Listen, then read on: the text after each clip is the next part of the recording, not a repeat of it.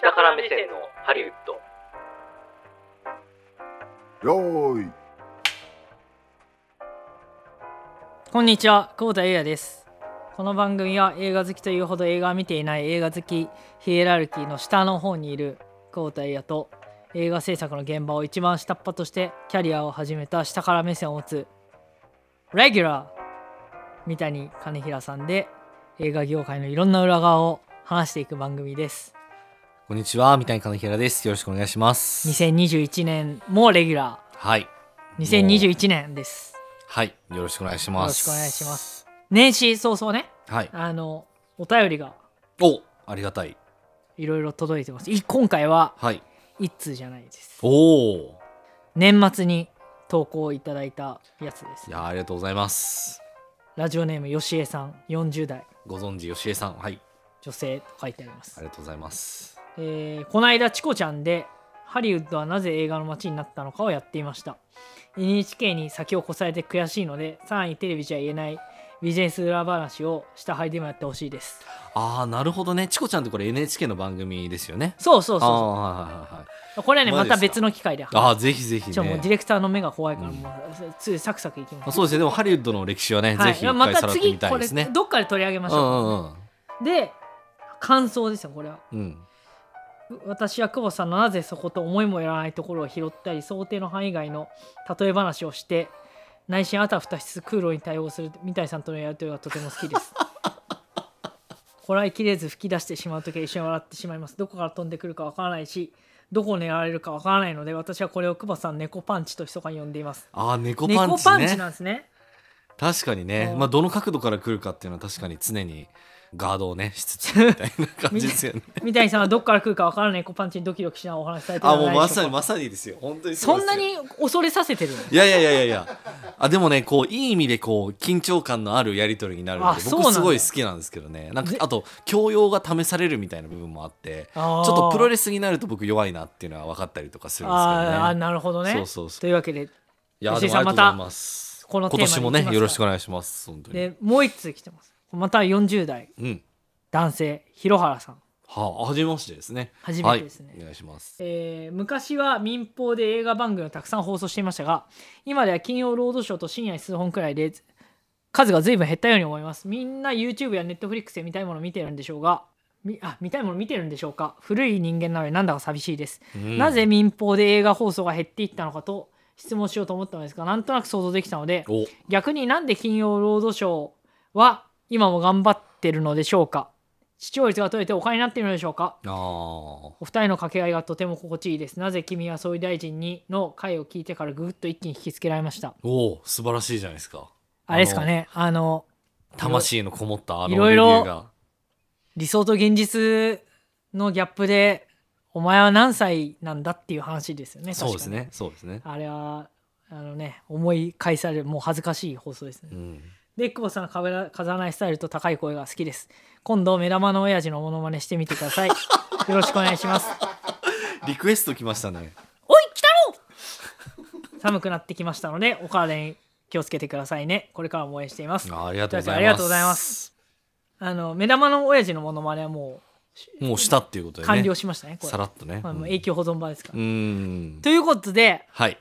今回はうんなんで金曜ロードショーは今も放送できてるのかについて、うんもうここは三谷師匠に教えてもらいましょう。というわけで、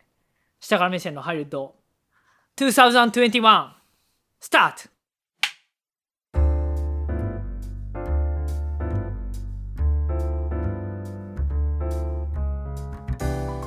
はい、というわけで、金曜ロードショー、だからテレビ放送ってことですね。そうですね映画のテレビ放送うんうんが、まあなんで減ったのかっていうのはなんかわかるから、うんうん今その金曜ロードショーのが頑張れてる理由を教えてそくうでださすい、ねということなんで金す曜けローどドショーだけですよね今はもうね昔はだから日曜洋画劇場とかなんとかって言われて映画枠がいろいろあったかと思うんですけどもう一本だけってことですよねあとテレ東になんかお昼なんか映画やってたりしないあなんかありましたっけなんねかすげえマニアックな、うんたまにマニアックなやってますようね、んそれもなんか多分不定期だと思うんでこう枠をちゃんとずっと持ってるのは多分あ金曜ロードショそうーだけななんのかだな多分うんいやすごいっすよねなんでたやだれてるんですかなん でかうーんそまあうなんかまあ一個確実に言えるのはあのあそこだけにしかないキラーコンテンツがまずありますとえっ、とそれはまずあれですねスタジオジブリ映画あー、スタジオジブリ映画あそこだけなんだスタジオジブリ映画を映画館とか以外で唯一見られる場所が多分金曜ロードショーなんじゃないかなそれはな何ですかすかまあ多分それはあの日テレとスタジオジブリの間の約束がいろいろあると思うんですけれども、はいまあ、その中で、まあ、あのテレビで放送する、まあ、そのだから家庭で視聴するうんうんチャンスはもうこの金曜ロードショーだけにしてくださいねと。だからまあレンタルか、えっへーと買うか、まあ、テレビで見るならもうそれしかないという状況なんですけどこれってなかなか象徴的で最近だからどんどんストリーミングサービスが流行ってきてるっていう中で、去年かなあの打ち出された、まあ、その契約が発表されたんですけど、えっとアメリカと日本以外ではネットフリックスでスタジオジブリ作品全部見れますよっていう契約ができたんですね。へえで、えっ、と、なので、えっ、と、アメリカと日本以外では韓国とか、えっ、と、まあ、ヨーロッパとかではもう、ネットフリックスに行けば、スタジオジブリ作品がストリーミングで見れるっていう状況になったと。えそれはアカウントはエリアでローカルコードかなんかでそう紐そうづいそうてるそう。で、だ紐からそのづいてて。日本人のアカウントでうん。韓国に今住んでますっていう人だとうん韓国のネットフリックスで多分見れるっていうことですね。なるほどねうん。っていうのは日本で見れちゃったら結局その金曜ロードショーがね独占的なポジションを持ってるのがそうそうそうそうそういやなんかそう日いうことに本なっちゃう人ねだから見れないとかじゃないんだとではないですね。そう。で、一方でアメリカでは、えっと、HBO Max っていう、はいはいはいまあ、これまた今度そのうち出てくる、えっと、ストリーミングサービスで、うんうんうんえっと、見れるようになったと。そういう契約が結ばれたんですよね。はいはいはいで、それ結構大々的に話題になって、要は初めて、えっと、このストリーミング媒体でジブリが見れるようになったっていうので、結ほ構う業界で話題になったんですけど、日本はっていうとそこがまだ許諾されてないっていう。へえ多分状態なんですよねっていうのが、えー、と結局金曜ロードショーがやっぱそのポジションがあるからっていうことになると思うんですよね。なるほどうんというのもあって、まあ、やっぱ多分ね聞いてる皆さんもそうだと思うんですけど、まあ、ジブリやってたらちょっと見てみようかなっていう気持ちにどうしてもなるというか、うんうん例えばじゃあ「ラピュタ」をじゃあねあのリ生放送でこう見てみんなでバルスやりましょうみたいなやつとかっていうのはやっぱそういうもう日本ならではのその催しとしてもうある種確立されてるところがあって、まあ、それが、えっと大きな数字をやっぱ取るっていうところから、うんまあ、成立してんじゃないかなっていうのなはる一ほ個ど確実に言えるところだと思いますね。ちなみに永久独占契約じゃないですよ多分ねそうですね永久独占では多分なくってあのライセンスをまあ更新し続けてうんうんっていう多分ことだと思うんですけれども、ただ、まあ、今のところねまだそれが近い将来いつまで続くかは分からないですけどやっぱまだまだテレビでやっぱり出したいっていうそういう思いなんでしょうねスタジオジブリとしてあはあそれ経済条件だけじゃないんだだけじゃないんじゃないですかねうん国民の認知的なそうっていうのはやっぱあると思いますよね。あれ、うんい去年の夏かなんか、うんジブリ作品放映みたいな結構されてあそうそうそう劇場でもね放映されましたよあーね。そっかそっかそうそうそう「千と千尋」を夏とかあのコロナでほとんど映画館で新しい作品がないみたいな時に、えー、と上映してちょっとお客さんが入ってっていうのはあったと思うんですけはいはいはいなるほどねどそうそこはまあ久あの劇場側とのやり取はりいではいはい多分成立してる話でっていうことですね。へーだからジブリがだから流れ続ける限りは、うん金曜ロードショーはうんなくならない、そうですねジブリをもし金曜ロードショーが失ったとしたらもうかなりダメージなんじゃないですかね。でこれ2020年の手元にねあそうです2020ね年のはい、金曜ロードショーではいはいはい出てるねそうディレクターがまとめてくれたやつでそうすディレね。クターが厳しい目ディレクターがまとめ たやちつょっあとるんでねすけど厳しめに厳しめですけど、はい、だからこれ見るとうん確かにあれなんですよねあの日テレが出資してるうん、映画「うんで、カイジ」とかそうですね。あと「コナン」うん。コナン多いですね。しかしね。コナン多い。いでしおょおだからもうそうすると「コナン」日テレ出資作う品ん。まあジブリもね、なんならジブリをそうですね除くと入ってますよね。ほあととはんもどうな本ん当じに洋画の超超超鉄板みたいなゃんねハリー・ポッター「とハか、リー・ポッターバック・トゥ・ザ・フューチャーとか。」だって E.T. 流してますよいやー、ずるいっすね。 E.T. でもはや。だか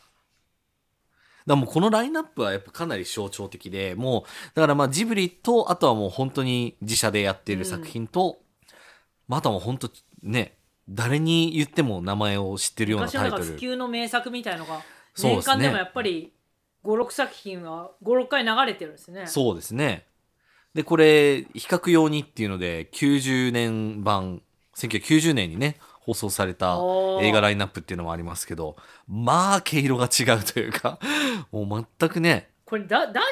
この時間に流していいのかっていううん、映画ありますよねありますね。かなりとんがってるというか、これはだから水野晴夫 MC って書いてあるけどうん、はいこれ水野晴夫さんがチョイスしてんのかそうです、そうみたいですね。うん。そのセレクトでやってると。ななるほど北京原人 Who You Are ですよね 水野晴夫先生といえば、うん。そうですね。そうですはいその水野さんですね。はいあの三浦淳さんがねあの三浦淳さんを表彰してくれたっていう水野晴夫さんまさにその水野さんですけなるほどすごいいですやーだからなんでしょうねもうだから一回見たらでももう見たことあるわみたいな作品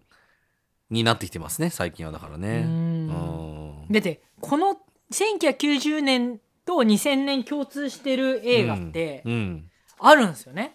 「魔女の宅急便」そうですねまあジブリですよジブリね多分ね「風の谷のナウシカ」うんだからジブリ映画だよねそうですねだからもう圧倒的キラーコンテンツですよね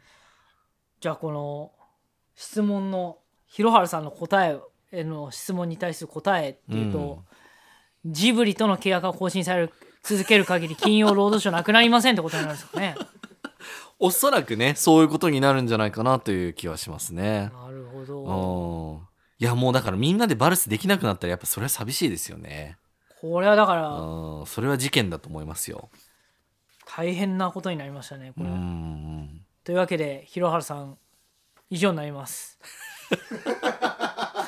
まあ、あのもう少しね その映画ってどういうふうにその利用されていくのかみたいなそのいろんなあのウィンドウっていうね、まあ、話もあったりするんはで、いその辺はこれについてもねちょっとあの後編でとかね、はい話できたらなと思いますけれども淀川長春でした、うんさよならさよならさよならこれ詩わかんないかいやわかりますわかりますわかりますこれはわかりまあすこれわかります,、うんわかありますのわこかりれ日曜映画劇場ます日曜洋ロ画ー劇場ですね洋画劇場うんはい淀川長春さんのさよあのあれですよね映画って素晴らしいですねみそうたいなことも言映う画やっつてで素す晴よねらしいですねさよならさよならそうですねって淀川長春さそんうそうそうねのそれももうまた余計な話しちゃいましたけどだからその映画ビジネスのうんこの配給映画館があって、うんうんうんうんで最終的にはテレビっうんてことなんだからそのどういう流れがあるのかっていうことについては、うんオーディブックドット JP の聞き放題プランでお聞きいただけます、はいということでポッドキャスト版はここまではい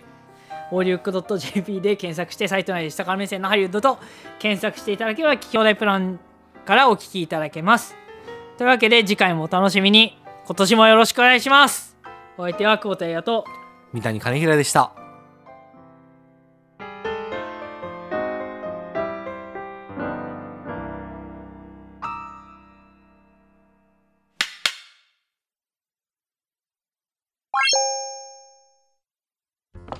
いらっしゃいませマスター今日のおすすめを本日のおすすめはオーディオブックドット JP の聞き放題プラン月額750円でビジネス書小説対象作品のオーディオブックが聞き放題でございます通勤時間やちょっとした隙間時間に人気作品が聞けるなんてマスターありがとうおっとお代は結構え聞き放題プランは初月無料でお試しいただけますなんて太っ腹なんだまた来ますえーとこれもいいなオーディオブック聞くならオーディオブックドット JP